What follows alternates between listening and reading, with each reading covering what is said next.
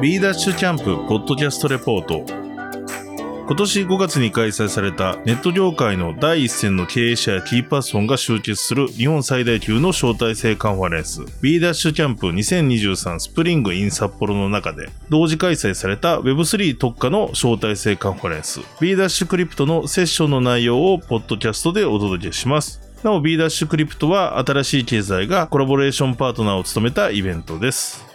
今回お届けするテーマは資産性トークンビジネスの幕開け。NFT と ST が新たなビジネスチャンスを生み出すという内容のセッションになっております。登壇者は、丸井グループ、丸井グループ、加藤浩嗣氏、TMI 総合法律事務所、成本治男氏、ノットアホテル、浜渦真二氏、大阪デジタルエクスチェンジ、三日月君と氏、そしてモデレーターは B トランスの園部光宏氏が務めました。なお、このセッションの内容は、ポッドキャストの配信にあたり、オフレコ内容など含め、一部編集しておりますことをご了承ください。それでは、ぜひお聞きください。それでは、セッションのスタートです。モデレーターの園部様、よろしくお願いいたします。よろしくお願いします。それではまず、あの、登壇者様、まあ、簡単な自己紹介と、まあ、取り組まれている内容なんかのご紹介から始めさせていただきたいと思います。よろしくお願いします。丸いグループの加藤と申します。よろしくお願いします。丸いグループはですね、あの、こう北海道だと丸いって言うと、あの、丸い舞さんのことだと思うんですけど、我々あの、まあ、関東圏で商業施設を運営している丸いという会社と、あ丸いと、あとあの、エポスカードっていう、まあ、えクレジットカード会社で、あの、小売金を一体でやってる、あの、会社になります。で、あの、5年ほど前から、競争投資ということで、まあ、それぞれの事業と、まあ、協業ができるようなスタートアップ企業に投資を始めまして、えそこの CVC 的な会社も作ったんです。そこの、え担当もさせていただいております。で、あの、今日呼ばれたのがですね、多分この、えっ、ー、と、デジタル債っていうのを発行したということだと思います。そこをちょっと簡単にご説明させていただきたいと思います。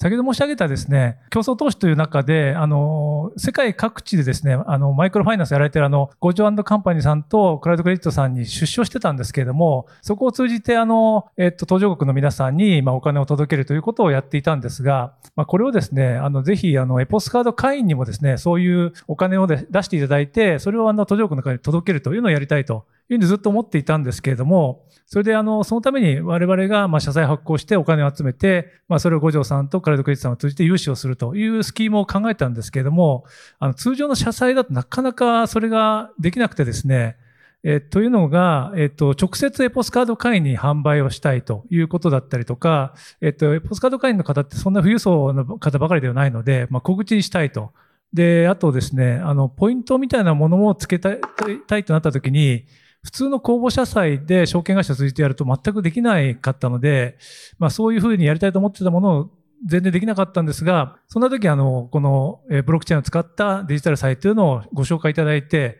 これが2020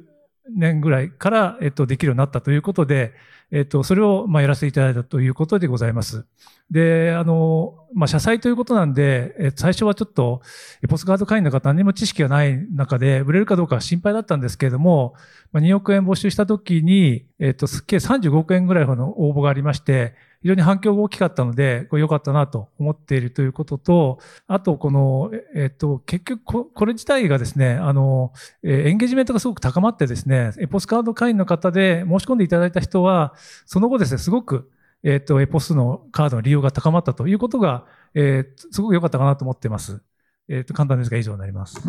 ありがとうございます。では、成本先生、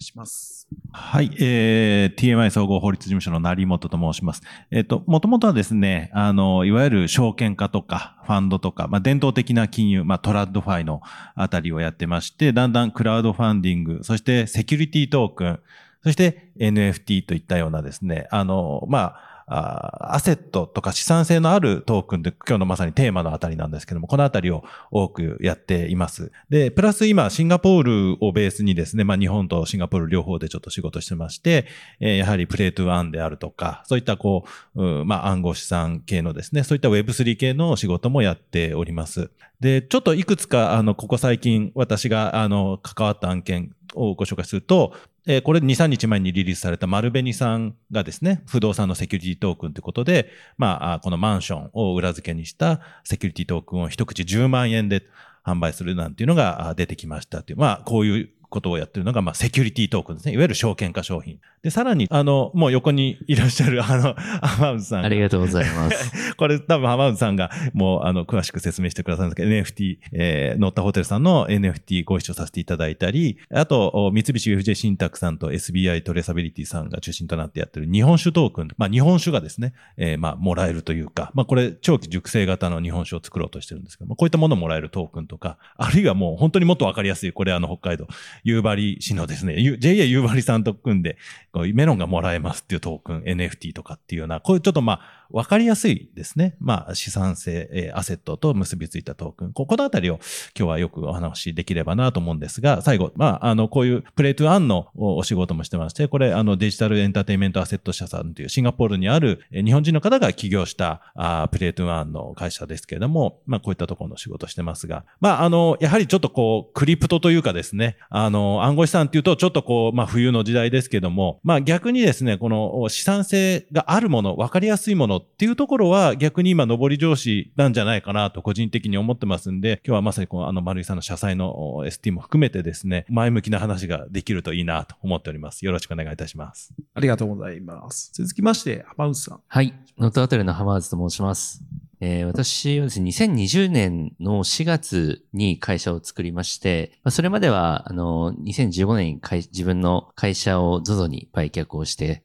会社をやってたんですけれども、前田さんが急に辞めると、宇宙行くっていうので、ちょちょっと、それで、全然違うことをやんないといけないと。実はロックアップがあったっていうのはあるんですけど、あの、それで全く違う業界でホテルをやってみたいなっていうので始めて、でただコロナ真っ只中だったんで、資金調達が全然うまくいかなくてですね、じゃあ全く違うモデルをやろうっていうので、やけくそでつけた名前がこのノットアホテルっていう名前でですね、で、ちょっと次のページ何枚か見ていただきたいんですけど、これ CG なんですね。で、CG の段階でホテルを売れば資金調達できるというのが最初のアイデアだったんですですね。で、まあ、それでこの CG で、これをさらにオンラインで売ろうと。いうことでやり始めたんですけど、CG で不動産売れるわけないと。最初言われながらですね、やったんですけど、で、これがさっきの CG が実際にできたものですね。これは CG じゃないです。で、これ売れないって言われながらですね、やってきたんですけど、まあ、去年1年間で70億販売をしています。で、もうすぐ出したら完売っていう状態が今続いていると。で、僕らって富裕層向けの別荘を作って売ってるようなモデルによく勘違いされるんですけど、実はそうではなくて、その今まで一部の人しか体験できなかったものを、その12分の1の権利で販売すると、そういう民主化をやっていこうっていう会社です。で、ただそれでも、10億円のものを12分割しても8000万、9000万してしまうので、これだとなかなか買えないよねと。いうところでチャレンジしたのが、このノッタホテル NFT でして、これちょっとこの後も成本先生とのドラマがいっぱいあるんですけど、かなり苦労してですね、編み出したスキームで、365分の1の権利で販売しようというところでやりました。で、これもですね、もう全く売れないだろうって言われたんですよ。年1日、ランダムで場所が決まって、で、47年間、ランダムで割り当てられた日に旅行に行かないといけないっていう権利なんですね。こんなものが売れるわけないっていうふうに言われたんですけど、果としてですね、7ヶ月で7.4億円売れたんですね。で、424個ですね。で、最初の20分で3億円売れて、そこからは1日1000万から2000万ずつ、ちょっとゆっくり出してったんですけど、最後の方も在庫がなくなっててですね、最後に日付も場所も選べるっていう権利を出したんですよ。これがですね、1個限定出したんですけど、これに対して1日で5.3億円申し込みがありましたと。まあ普通に考えたら旅行なんで好きな日に好きな場所に行けるって当たり前なんですけど、その、それができないっていうものを先にあの販売してたっていうこともあって、それができるものっていうだけで、これだけ大きい金額をですね、皆さん申し込みいただけたというのが弊社の実績です。このあたりを今日深掘りしてお話できたらなと思ってます。よろしくお願いいたします。ありがとうございます。続きまして、大阪デジタルエクスチェンジ、三日月さん、よろしくお願いします。はい。あの、大阪デジタルエクスチェンジの三日月と申します。どうぞよろしくお願いいたします。これ、略歴ですね、見ていただくと、あの、非常に脈絡がなくてですね、最初、あの、銀行に入ったと思えば、その後投資会社に行って、で、まあ、IT 系の会社のマネジメントをやってみたりですね、あと、なんでか知らないんですけど、オリンパスシステムズ代表って書いて、これ、あの、医療機器のメーカーのオリンパスの子会社なんですけど、ちょうどここでオリンパス事件が起きまして、あの、えらい騒ぎに巻き込まれたわけなんですけれども、あの、ちょうどその時にですね、ちょ、ちょっと話それちゃってごめんなさい。あの、私、あの、銀行にいた時に、あの、渋谷の QFRONT にある、あの、LED のビジョンがあるんですけど、あのビジョンを作る会社にですね、銀行から3年間出向してまして、で、そこであの、プロジェクトそのものをですね、ミレニアムカウントダウンでやりました。まあ、あれがなんかビジネスの原点みたいなもんで、あの時からなんか独自通貨を使ってクリエイターに対して、あのビジョンに出すクリエイターに対してポイントを渡したいと。で、そのポイントをサーキュレーションさせて、で、もっと言っちゃうとなんか、あの、渋谷の道玄坂の上の方にある施設の空き情報を出したいとかですね、いろんなこと言ってあの怒られたんですけど、まあそんなようなことを考えてたんで、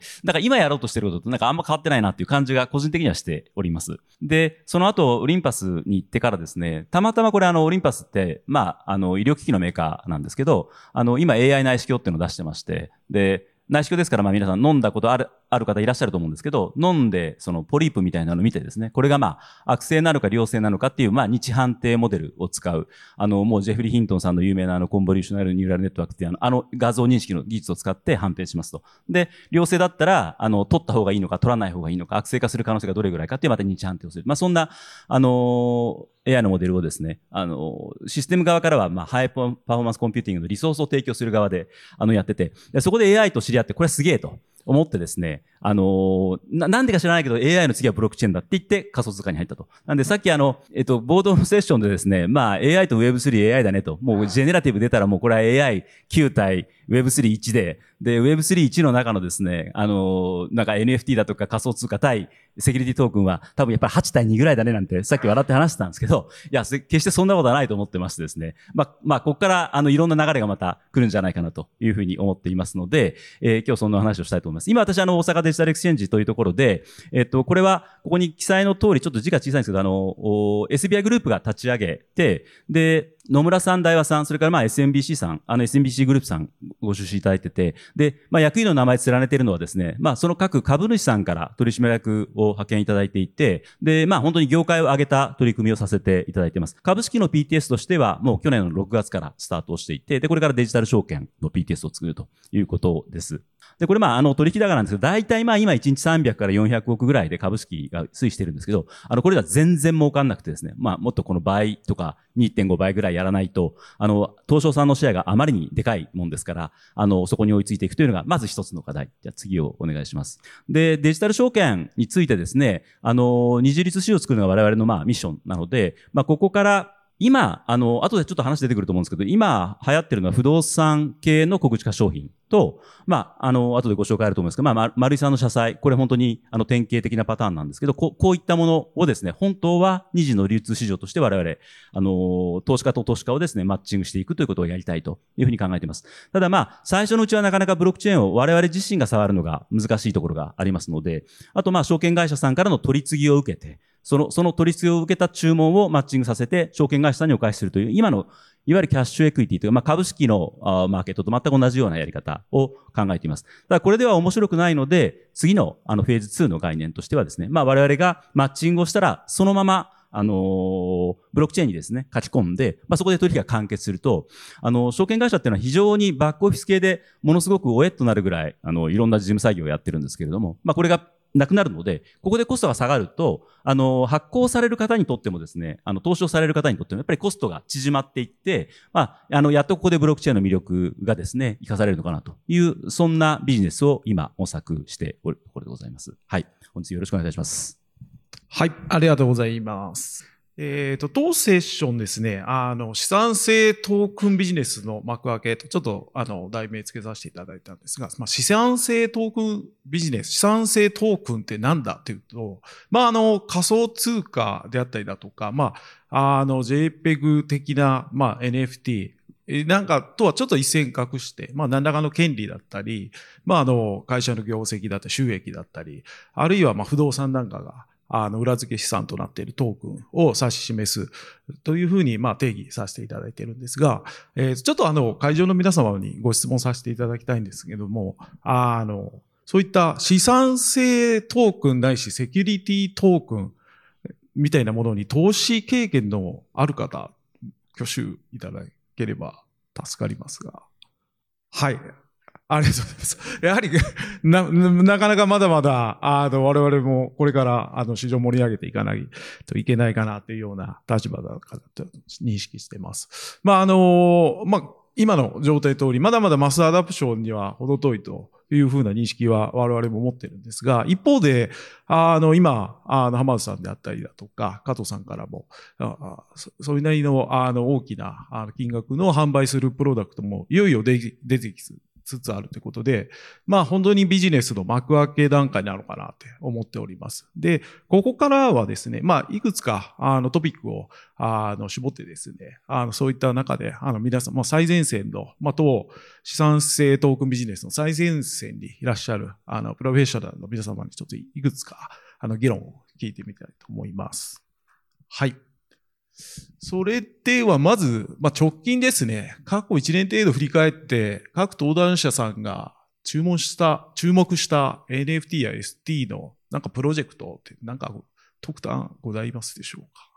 浜田さん、お願いします。僕、やっぱり、あの、乗ったホテル NFT をやるときに、同じような事例があんまりなかったので、結構グローバルに探したんですね。で、その中でも面白いなと思ったのが、フライフィッシュクラブっていう、あの、ニューヨークかな？のレス、会員制レストランなんですけど、和食のレストランなんですね。はいはいお任せ。はい。で、それが数十億やっぱり集めていて、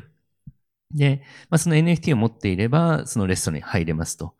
で、上位版を持ってたらお任せコースが頼めますと。はい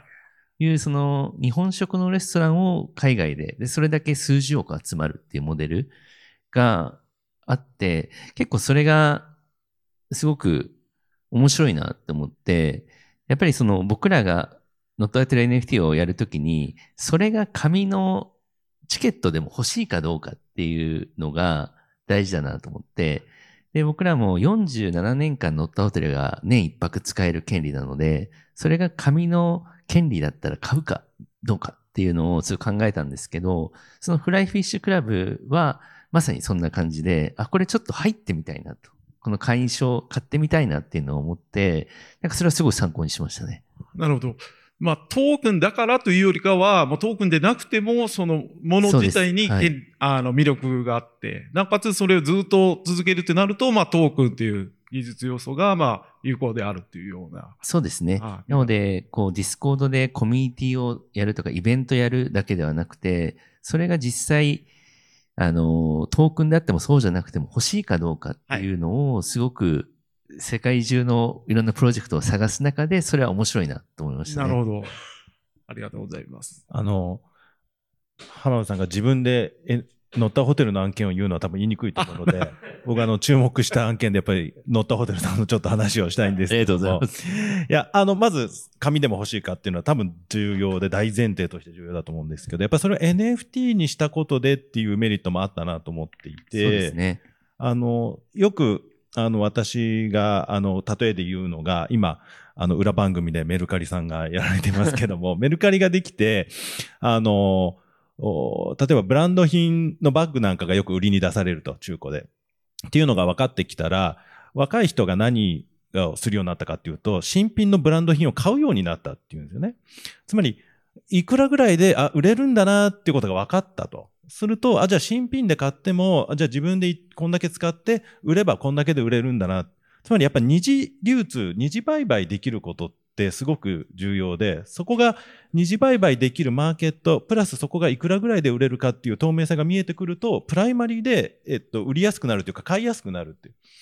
これ、日本の不動産、中古不動産は、その二次売買のマーケットも価格の透明性もないから、皆さん買うときに、どうしよう、これ買って、やっぱりなんか住みたくないとか、何かあったらどうしよう、売るときどうしようと思っちゃうわけですけど、まあ、そこはアメリカみたいに MLS みたいに情報が透明化されてれば、ちょっと安心感あるわけですよね。で、それが NFT で二次流通ができて、できるようになって、あの、まあ、価格もだんだん見えてきてっていうところはすごくプラスになって、いや47年ただですねっていう。ノットアホテル NFT って皆さん使いたいって思ってくれてですね、そう思ってくれすぎてビジネスモデル崩壊したんですけど、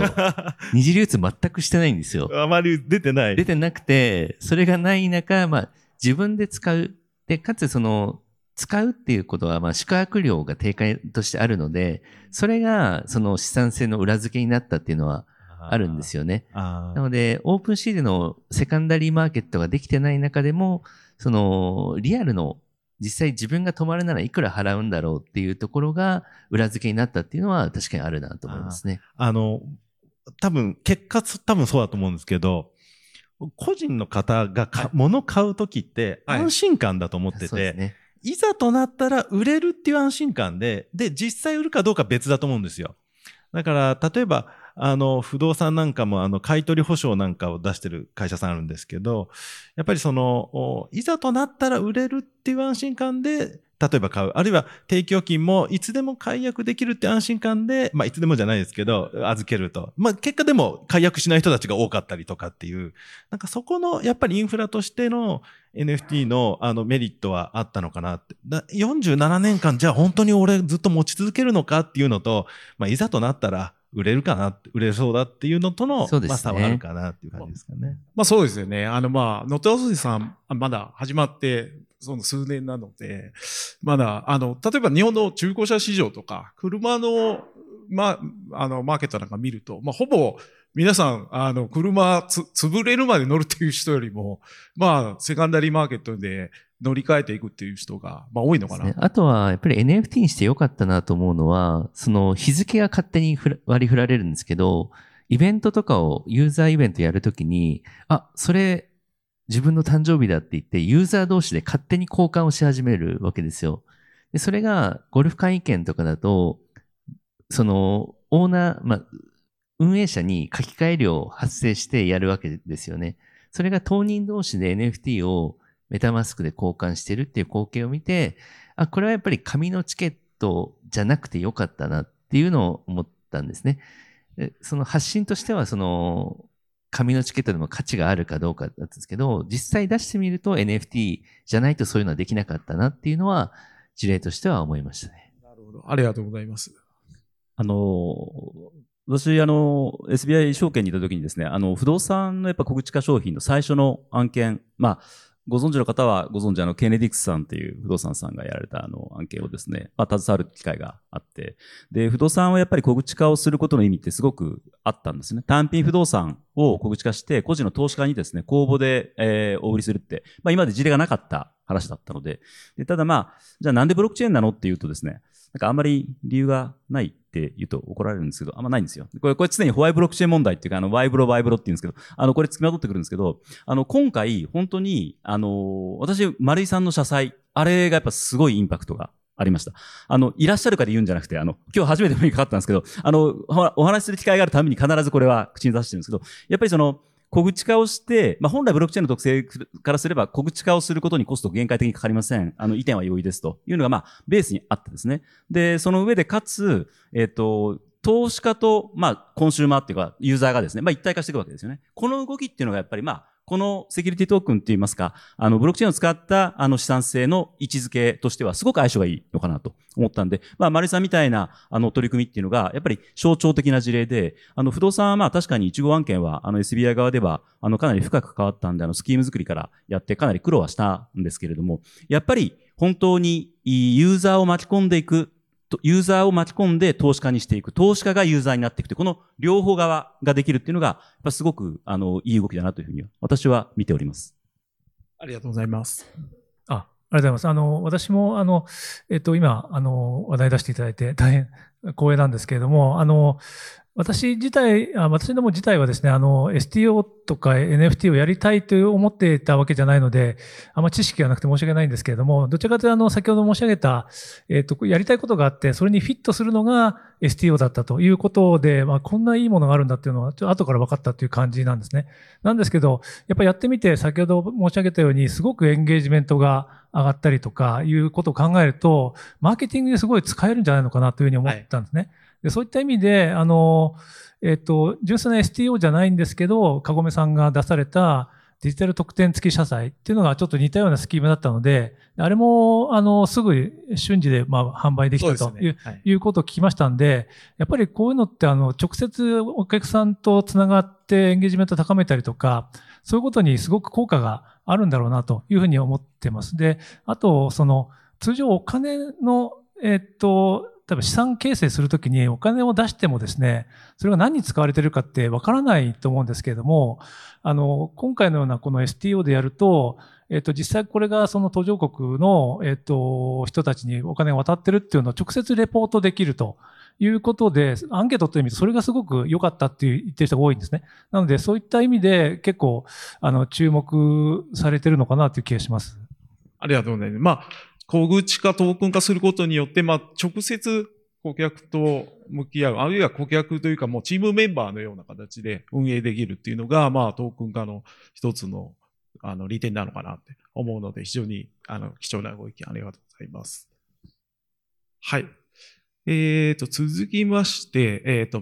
例えば、えっ、と、日本と世界世界各国のビジネスを受ける比較、類似点や相似点ということで、まあ、ちょっとあの、なかなか資産性トークンっていうのはどっちかというと、まあ、証券に、あの、分類されることが多くて、ローカルのリーガルルールに、あの、準拠をしなきゃいけないというようなケースが非常に多くなるんですが、まあ、そういったところでなんか、海外と比べて、ここがちょっと日本は、まあ、後ほど、あの、リーガルのセッション、あの、トピックもあるので、あの、ビジネスの観点でちょっと違いなんかがあるなって。まあ、先ほど少しちょっと米国でそういった、あの、レストランの会計みたいな、あの、利用券みたいなのがあるというお話も出てましたが、他に何かあったりしますかね？そうですね。結構ホテルとか、そういうものは国内にも海外にもあんまりなくて、どっかの東南アジアかどっかの島を一個、はいサトシアイランドみたいな、ああいうなんか投機性も含めて、で、面白いものっていうのに、ものすごいお金が集まると。で、日本だと資産性のあるトークンってまだ事例がないので、はい。なかなかこう、事例を作りにくかったっはい。ていうのがあって、やっちゃえみたいな、そのビザもセットで取れるから、それ、じゃあ法規的にどうなんだとかで、必ず日本だとストップしちゃうようなまあそうですね。ビジネスを海外だとやっちゃうんだと思って、ちょっと成本先生にも、こう、これやってんだからこれできるでしょみたいな会話をたくさんしたんですけど、やっぱりこう、ビジネスやる上でもそれが、まあ、ほ法規とセットなんで、そこはやっぱり思い切りの良さが全然違うなと思いましたね。成本さん、いろいろ事例見られてると思うんですけど。そうですね。あの、シンガポールで、あの、ADDX っていうセキュリティトークンの、あの、マーケットがあって、僕もそこ登録して、いろんな商品見てるんですけども、まあ、本当にいろんなものがあるんですよ。社債っぽいものから、で、その社債も、あの、すごく本当にスタートアップ、ベンチャーみたいな、えー中になんかフィギュアを作ってる会社の社債みたいな商品があったりとか、で、エクイティ的なもの、それから不動産、それからヘッジファンドの持ち分とかと本当にいろんなものが売られてます。ハイリスク、ハイリターンのものも含めて。で、ちょっとやっぱ違うのは、あの、アメリカも多分そのシンガポールも基本的に結構その、登録投資家っていう一定基準以上の人にだけ売ってるっていうことが多くて、日本だとどうしてもそこのハードルがかなり高い適格機関投資家とか特定投資家か一般の公募化。で、今の ST、セキュリティトークンって公募でやってるので、かなりそこはあの、もういきなりじゃあ一般人にこの商品売りますかっていうところが結構厳しく見られちゃうのはあるかなと思いますけども。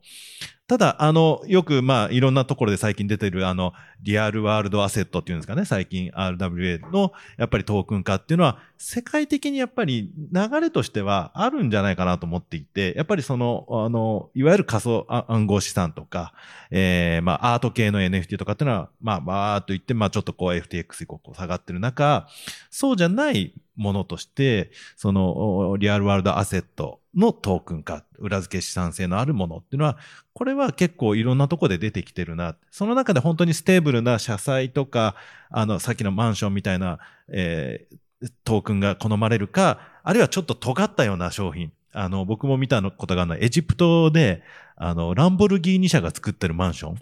ていうのがあって、で、それを、うんそれをなんかトークン化してるものとかあるんですけど、多分そういうのが好きな方とかっていうのと、ちょっとこう、ターゲットによってもいろいろあると思うんですけど、いや、そういう意味ではいろいろ出てきてるなと思いますね。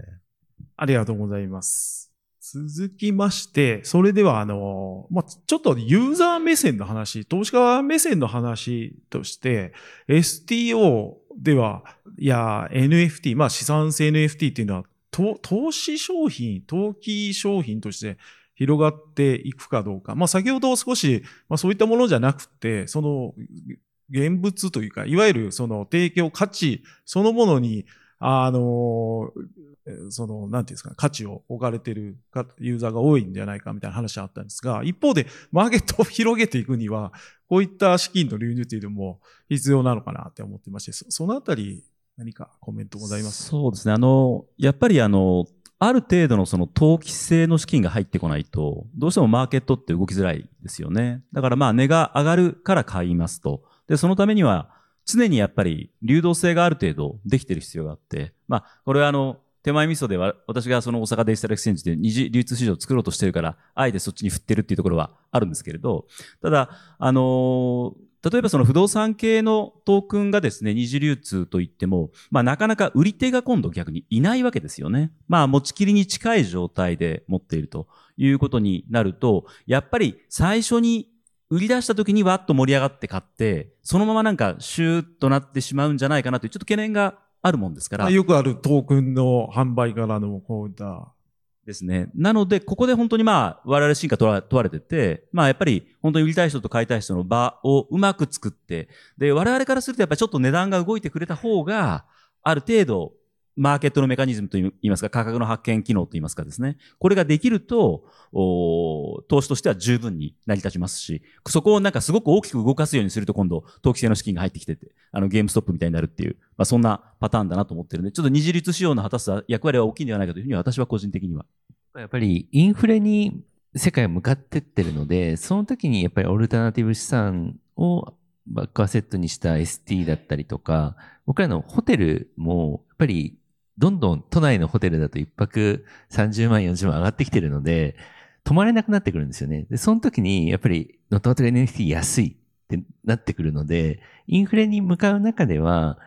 その STO、NFT すごく向いてると思っていて、で、NFT もユーティリティに特化したものが僕はこれからも伸びると思ってますし、ST もちゃんとインカムの配当がある、キャピタルゲインだけじゃないっていうもので、しっかり実績が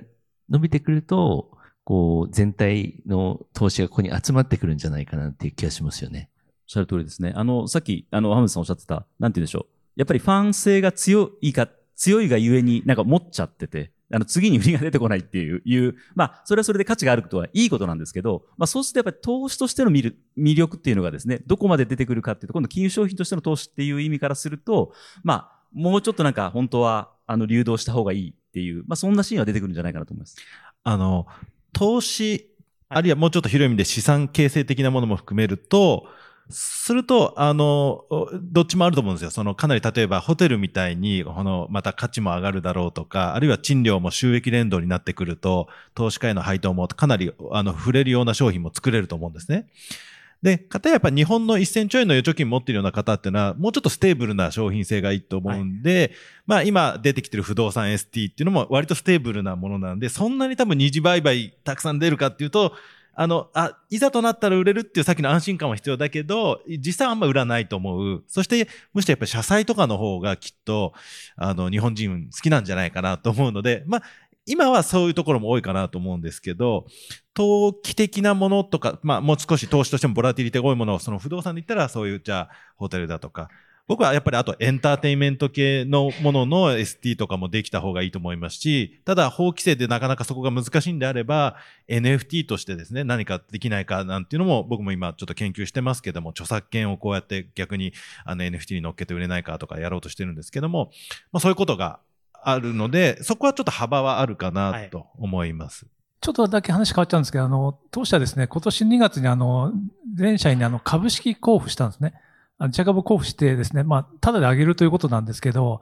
あの、それでもですね、やっぱりあの、投資という、なんか株ということですごくネガティブな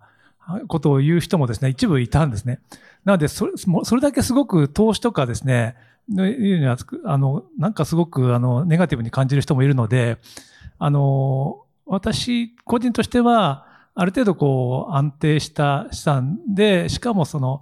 えっ、と、それが、例えばポイントみたいなことで、あの、お客さんにとっては価値あるんだけど、我々にとっては、それを、あの、えっ、と、自分のところに戻ってくるみたいなことで、あの、ある程度こう利回りが使えるのであれば、こう広がっていくのかなという気はしますね。なるほど。無料で、無料というか、まあ、譲渡するっていうのでも、やはりちょっと投資に対する抵抗、危機感みたいなのがそうですね。あの、家族から反対されたとか、そういう声もあったりしてですね。そうなんです、ええ。やっぱり、あの、もう全体的にそういうことに対して、拒否反応っていうのは結構強いなと思いましたね。なるほど。いや、やっぱりね、ちょっとさっきも言いましたけど、やっぱり社債、社債だと思いますね。社債が、やっぱり置いといていいとか、株だと見なきゃいけないっていう気も多分あると思うんですよね。置いといて、フィックスインカムで入ってきて、元本も、まあおそらく大丈夫だろうっていう会社さんが出して、か、かつそれが得点もついてくる、ジュースがついてくるとか、ポスポイントがついてくるってなったら、ツイッターとかでもやっぱり出てたのは、やっぱりすごいお得感があって、株主優待っていうと、でも株はこう価格が変わるから嫌だわ。社債で優待って言ったら、あ、これいいねっていう、そういう声がやっぱ多く見受けられたなと思うので、そこは一個チャンスかなと思いますね。ありがとうございます。そこは、例えば、STO ですって言った場合ってどうですかね？なんか、まあ、な、何それってなるのかもしれないですけども、そこら辺の危機感というか、投資欲っていうのが、STO にしたら何だろうって逆に思ってもらえそうな要素とかってありそうですので。まあ、あの、証券会社の窓口で売っていると、まあ、やっぱり株を買う人はいるわけですよね。はい、で、当然、社債のようなものを買う人もいるわけですよ。でも本質的にリスクリターン考えると、例えば仕組み債みたいなリスクの高いものよりはですね、確実に不動産の小口化商品の方が、はい、まあ、利回りが取れるわけですよね。で、株式っていうのは、まあ、その企業体として見た収益性を還元するという性質のものですから、なので、あの、なんて言うんでしょうかね、セキュリティトークンにして、もう少しなんていうんでしょうね、本当に民主化、これまあ、うちの会社の標語も投資の民主化なんですけど、やっぱり小口化をしてなんかその痛手を被るまでいかないけれど、もっと小さい金額でやっぱりあのやってみることができるというところがまずスタートしたいっていう、まあ、そんな思惑もあってですね、まあ、それでかつ二次流通ができるようにしていきたいと、まあリ、リートがあるじゃんってよく不動産では言われるんですけど、はい、リートの場合はもう本当に混ぜこぜになってるんで、もう少しやっぱりなんか物が肌触り感があって、手触り感があって見えるものっていうようなですね、まあ、そんなようなものに対して、まあでも、性質としてはエクイティですと。ですから、あ値動きがあります。あの、もし召喚するときに、その価値が下がっていれば損が出るかもしれないし、まあ、逆に利益が出るかもしれない。だからこういったものをやっぱり馴染んでいただくためには、不動産の公式化商品って非常に向いているなというふうに、私は個人的には思っています。アルファベット3文字が多すぎますよ。やっぱり。でもな、一般の人は分かんないですよね。なんか。まあ、言わない方がいいかもしれない、ね、そう、横文字がちょっと多すぎて、うん、この業界が。っていうのはすごく思いますね。そうですね。NFT とか STO とか言わずにできれば本来は一番わかりやすいなというところはあります。ブロックチェーンの上に載せた有価証券とかですね。はい。ありがとうございます。で、えっ、ー、と、次のトピックなんですが、まあ、おおよそこれまでの議論、皆様の議論で、まあ、あの、社債だったりだとか、まあ、そういったところ、不動産だったり、まあ、あるいはその現物として、あの、価値のあるもの、あの、サービスを受けたいなと思っているものが、まあ、トークンビジネスに向いてるんじゃないかというような、あの、話がこれまでございましたが、えっ、ー、と、ちょっと、ここで、あの、加藤さんに少し、あの、社債を出された時の皆様ご興味お持ちだと思うんで、まあ、なんか、あの、社内のあの意見だったり、あるいは、あの、苦労された話だったり、まあ、ここをこうだったらもっと、あの、次の展開こうできるな、みたいな、なんか、あの、ございましたらお願いしたいと。はい、ありがとうございます。出すときはですね、あまりあの、反対もなかったたということもあるありますし、あの、まあ、そもそも STO ってなんだっていうのは分かってない人たちが、まあ、たくさんいたということもあると思うんですけど、あの、それほど反対はなかったというのが、先ほどあの、もともとやりたいことがあって、それが一気に解決できちゃうのがこれだったと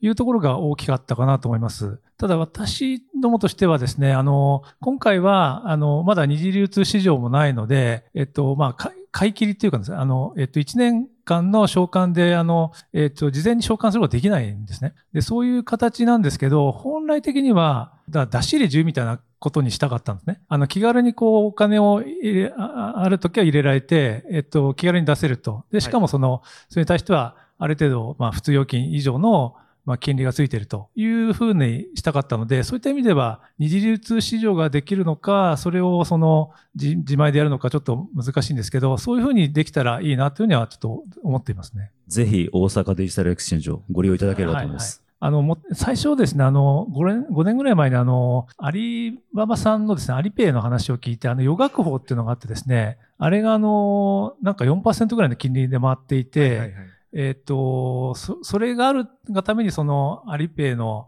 アプリを、にみんなお金を入れて使うようになったっていうのを聞いてですね、そのできたらいいなということで、えっ、と、まあ、もうそれも一個今回の取り組みの中のスタートだっていうことで考えているんですけど、ああいうふうにこう出し入れ自由には今、あの、でき、できてないので、まあ、そこができるようになったらいいなと思いますので、ぜひよろしくお願いします。あの、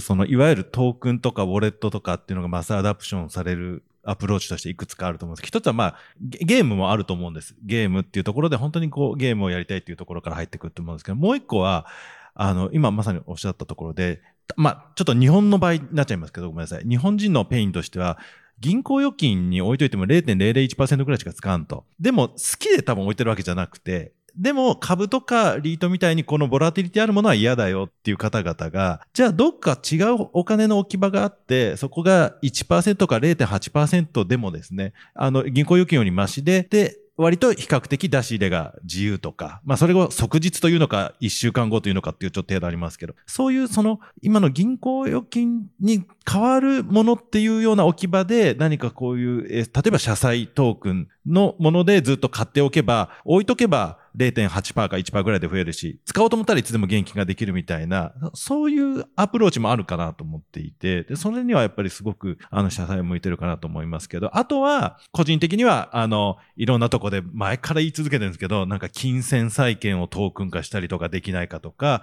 著作権的なものをトークン化できないかとか、何か裏付けがあるものっていうのが、とにかく、あの、わかりやすいかなというか、あの、うん、皆さん買いやすいっていう方にちょっと近いのかなと思ってます。ありがとうございます。まあ、そうですね。まあ、あの、海外と比べて、やはり、その、まあ、レギュレーションも違いもあるんでしょうけども、米国だと、あ有名バスケットボール選手の、なんか、給料がトークン化されてて、年俸が活躍に応じて分配されるとか、まあ、そういったスキームで、ああの、スポーツ選手を応援しようみたいな動きがあったりだとか、まあ、もうちょっとそういったいろんな使い方、ユーティリティ性っていうのも面白いなと思いますし、今加藤さんがおっしゃられたような、まあ、あ加藤さん、成本さんがおっしゃられたような、まあ、いわゆる銀行預金以上株未満みたいなものでトークンの立ち位置みたいなのが取れれば非常に面白いなと思っております。はい。で、次がちょっとあの、先ほど少しお話も出たんですが、まあちょっとそのセカンダリーマーケットでぐるぐる回ればいいなとか、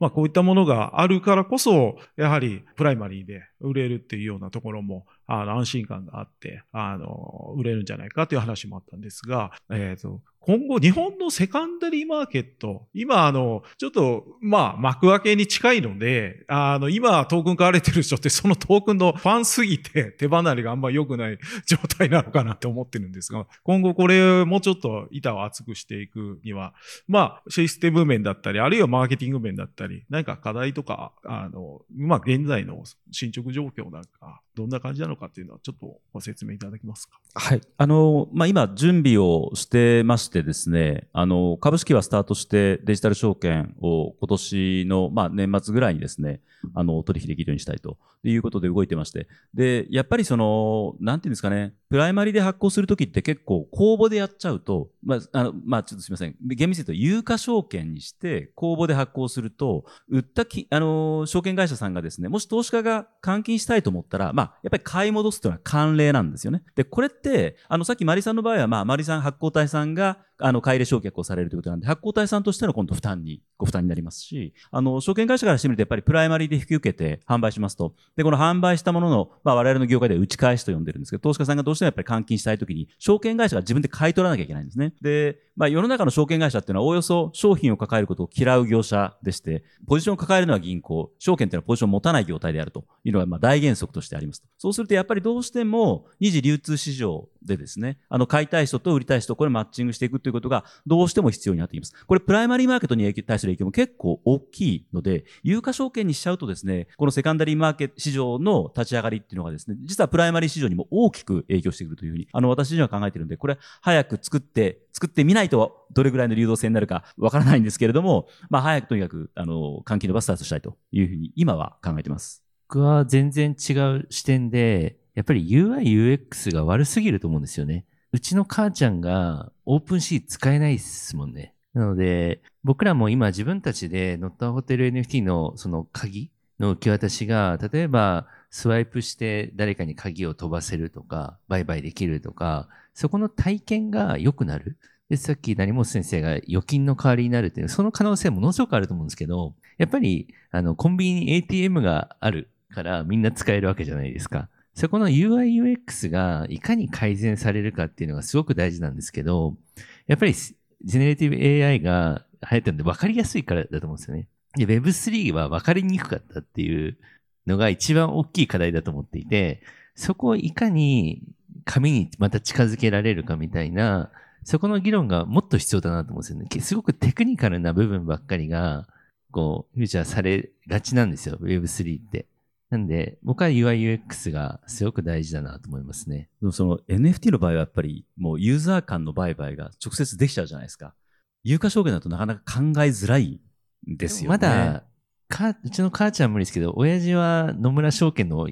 あの、管理画面使えるじゃないですか。なんで、それぐらいやっぱり分かりやすくしないと、アルファベット3文字をやめて、すごく分かりやすい管理画面を作るっていうのが大事な気がしますね。まして秘密鍵使った署名、トランザクション、ブロードキャストってのはもう、絶対分かんないです。はいそれがすごく大事だなと思いますね。わかりました。ありがとうございます。次のトピック。ちょっとですね、いきなりマニアックな、今、天地さんの方から、ちょっと Web3 は分かりづらいとか、まあ、これまでの Web3 系のセッションって、どっちかというと、そういった、あの、テクニ、テクノロジーの話が非常に多くてですね、まあ、非常に一般の人からすると分かりにくいかなと思ってて、で、今回も極限そぎ落とそうと、そういうテクノロジーの、あの、ディスカッションは、って思ってたんですが、一つだけですね、まあ、ちょっと重要なことで、ちょっと皆さんで議論させていただきたいなという点があったので、まあ、加えさせていただきましたと。で、あの、現時点でご説明させていただきますと、あの、この後のセッションであるような、いわゆるステーブルコインみたいなものに関しては、まあ、パーミッションレスでもいいんじゃないかというような、一般的に日本国内でもレギュレーションの流れっていうのはできつつあるというような。一方で、あの、現時点では、まあ、STO はパーミッションレス化っていうのは、ちょっとあんまりよろしくないっていうような、あの、方向を打ち出されて、あのま当局のレギュレーションの方で、まあ、そういったことを謳われているというようなところで、まあ、こちら、やはりあのパーミッションレス化していた方が、コストであったりだとか、あるいはシステムのユーティリティ性だったり、あるいは他との Web3 の本当の良さっていろんなものとつながるとか、決済がいろんなアームでできるとか、まあそういったところだと思うんですが、まあそういったところの、まあネックになっているのかなというふうに僕は見てるんですけど、こういったところはいかがでしょうかね。そうですね。あのーまずそもそもやっぱり、まあなんて言うんでしょう。えっと、有価証券の場合、有価証券用のブロックチェーンのプラットフォームがあって、で、それはまあ、いわゆるパーミッションとプライベートチェーンと言われるような領域で、で、これを使うことはやっぱり、その、チェーンを提供してらっしゃる業者さんもかなり、あのメンテナンスコストをかけてらっしゃるので、まあ、そうすると、おのずと、プラットフォームとして、コストとしては高いですと。で、一方で、パーミッションレスのブロックチェーンの、まあ、いわゆるネイティブの、あの、仮想通貨が出てるようなトークンのプラットフォーム上にですね、コントラクト組んで載せているケースの場合って、まあ、ガス代はもちろんかかるんですけど、あの、かかるコストってやっぱり全然格段に違うというふうに思っていて、で、ここがまあ、一つあの、コストから見たときにですね、あの、なかなかセキュリティトークンがセキュリティトークンとして、ブロックチェーンの良さを活かしきれてない部分の一つじゃないかなというのが一つ。それともう一点、さっきちょっと海外の話も出たんですけど、例えばその、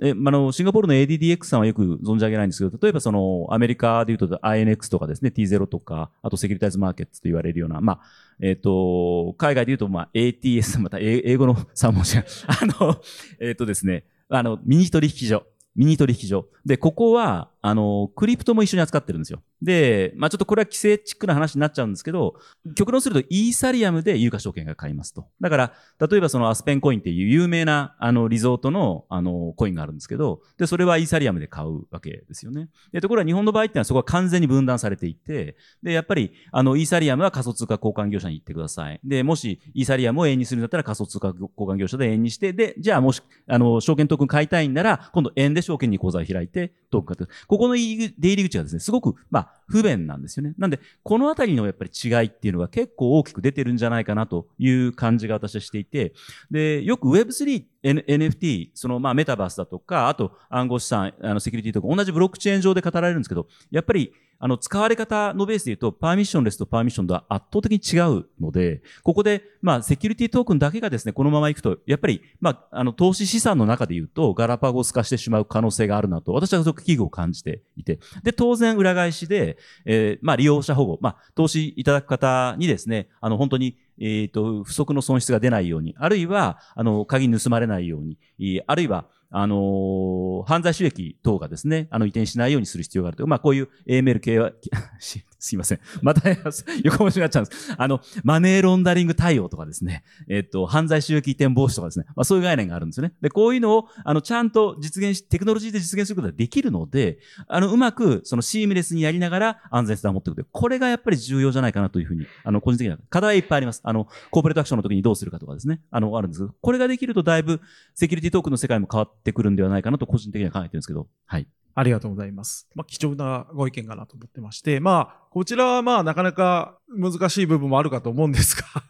まあ、ちょっとあの我々含め、あの、皆さん、まあ、業界で長期的に団結して、あの、あの、取り組んでいきたいなと思っている課題かなと思ってます。はい。続きまして、あの、法律面で、まあ、何か、あの、まあレモさんの方から、あのえっ、と、そうですね。まあ、あの、日本は比較的、あの、有価証券 ST に関しては厳しい規制が入ったというふうに言われてますけど、まあ、いい面としては逆にこう、あまり投資慣れてない方々からすると、信頼感のあるマーケットとかプレイヤーに限られたということで、あの、安心して、あの、買うという方が増えたっていうのも、あの、方やあると思いますっていうので、やっぱり規制っていい面と悪い面と両面あるので、何しろ規制ができたということはいいことだというふうにも言えるかなと。そういう意味では、あの、さっき国見さんもおっしゃってましたけど、Web3 関係含めて日本がこういろんなことを規制をこうしきちっと決めていこうっていうのはいいことだとは思いますと。で、ただ、まあそうは言っても、あの、特に初期のスタートアップの方なんかが最初から有価証券の規制でですね、公募でですね、コストかけてっていうのはなかなか難しいので、やはり序盤 NFT という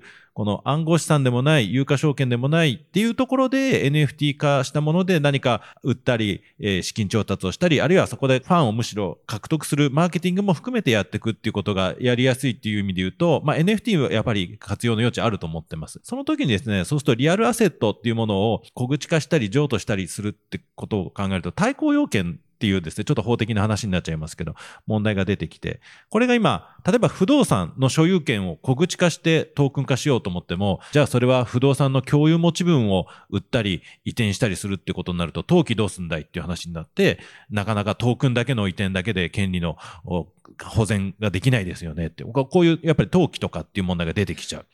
で、かたや、えー有価証券であるとか、まあ、あと金銭債券もそういう意味では法改正がされて、あの、オンライン、デジタルの形で対抗要件具備できるような形になったので、まあ、それで僕はあの、金銭債券っていうのも一個有力じゃないかって言ってるんですけども、そういうのはオンラインでデジタルで、あの、完結できるので、まあ、トークンというものに馴染みやすい。はいそう、そういうようなところがあるので、あとは、著作権とか特許権とか商標権とか、あとあの、種苗法の育成者権というあの、種ですね。あの、種苗権ですけど、こういったものも対抗要件実は当局にですね、あの、登録とかしなきゃいけないっていうめんどくさい、あの、手続きがあるので、ここら辺も実は法改正してもらうと、もっともっと小口化とかトークン化とかしやすくなるんじゃないかなと思ってます。っていうのと、あと次のトトピックにもつながること先に言っちゃうと、あとはもうネックはとにかくやっぱり今販売チャンネルが証券会社しかないというところだと思うので、ここをもうちょっと参入しやすくとか、いろんなプレイヤーの方がそこ販売できるようなっていうのが必要じゃないかなというふうに個人的には思ってます。あとはまあ UI、UX の問題もありますけどね、証券口座開けるところのね。はい。ありがとうございます。ちょっと話がそれちゃうんですけど、まあ、あの、不動産トークン NFT というよりですね、そもそもあの、まあ、株式であっても、あの、発行体さんが、今回丸井さんが社債を自己募集されたように、株式の自己募集っていうのは、まあ、法制上で、上上認められていて、で、これは逆に、金商業、あの、証券会社、我々みたいな証券会社が売ろうとするとですね、未公開株は売れないんですよね。で、何を言いたいかというと、やっぱり個人の投資家が未公開株、ここの未公開株すごいいいなと思っても、なかなかやっぱ買う機会がないわけですよね。そうするとなんか聞き捨てで、人捨てで入ってくる怪しい話、すみません。怪しいって言っちゃうんですけど、怪しい話に乗っちゃって、で、本当に証券会社が一回スクリーニングしたようなものを証券会社が募集するっていうのは、今なかなかやっぱり難しいことになってます。なんで、このあたりも含めて、もう少しその適用できる有価証券の種類をですね、あの、まあ、資産性のものが分かりやすいですけれど、もうちょっと本当に本質的なそのコーポレートファイナンスといいますか、あの、企業型金融にもですね、引き戻していってもいいんじゃないかなというふうに、あの、個人的には、はい、思ってます。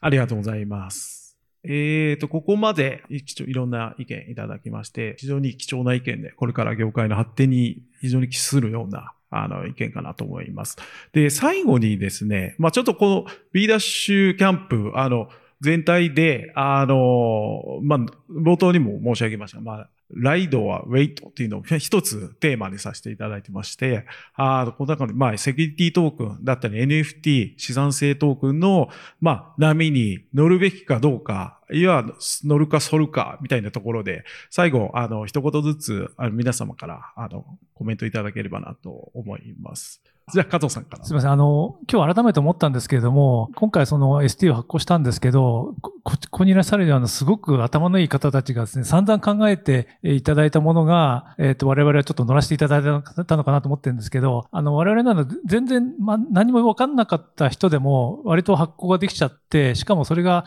結構効果があの、エンゲージメントとかですね、そのマーケティング効果が高いので、これぜひ、あの、皆さんやるべきだなというふうに思ったので、えっと、私はちょっとライドで、でやればやるほど、あの、それなりに手数料今かかってるので、それも安くなっていくとすれば、えっと、皆さんやった方がいいんじゃないのかなと思います。はい、ありがとうございます。あの、まあ、もちろん、あの、なんていう、推進している立場を除いてですね、この流れは多分止まらないと思います。あの、止まらないっていうのは、要は、いずれブロックチェーンの上に乗るとこんな便利なことが起きます。こんなことが、まあ UIUX の問題は本当に大きな課題だと思います。秘密鍵の保管とかですね、いろんな問題があるので、なんですけど、まあやっぱりもっと言って、もっと言っちゃうと、これ、自己募集みたいなことがやられ始めると、今の既存の証券会社へのやっぱりパラダイムへのすごく大きなテーゼなんですね。このジェネラティブ AI が普通の産業に与える影響と同じぐらい大きな影響が出てくるので、これができたときに本当にいわゆる投資の民主化、あるいはまあ調達側にとってもですね、あのファイナンスの民主化ってことが起きていくので、まあここは本当に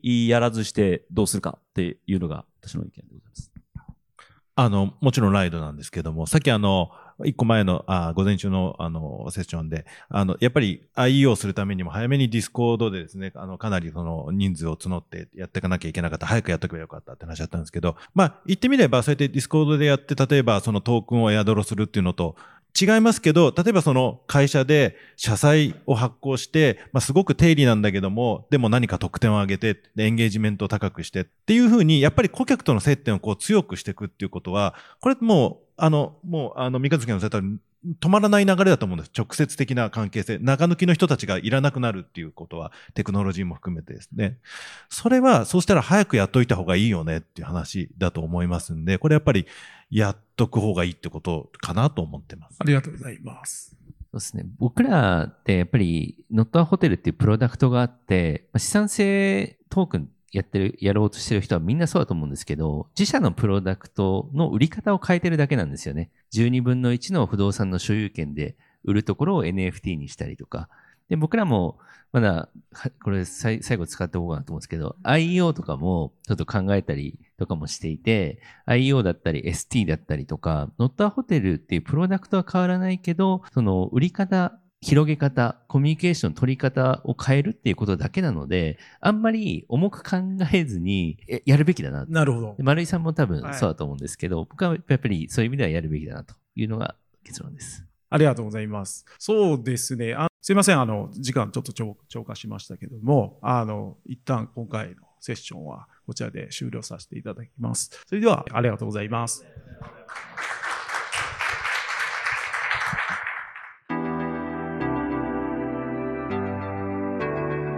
B ダッシュキャンプポッドキャストレポートお聞きいただきまして誠にありがとうございました。他のセッションの配信もしておりますので、ぜひ新しい経済のポッドキャストを確認いただければと思います。また新しい経済では平日毎日ブロックチェーン暗号資産に関するニュースも配信しております。ぜひまだポッドキャストフォローいただけてない方は各ポッドキャストスタンドで配信しておりますので、フォローいただければ嬉しいです。それではお聞きいただきましてありがとうございました。この番組は一般的な情報提供のみを目的として配信しているものであり、いかなる暗号資産、有価証券等の取得を勧誘するものではありません。また、出演者による投資条件を目的としたものではありません。暗号資産投資にはリスクが伴います。投資を行う際はリスクをご了承の上、ご自身の判断で行っていただくようお願い申し上げます。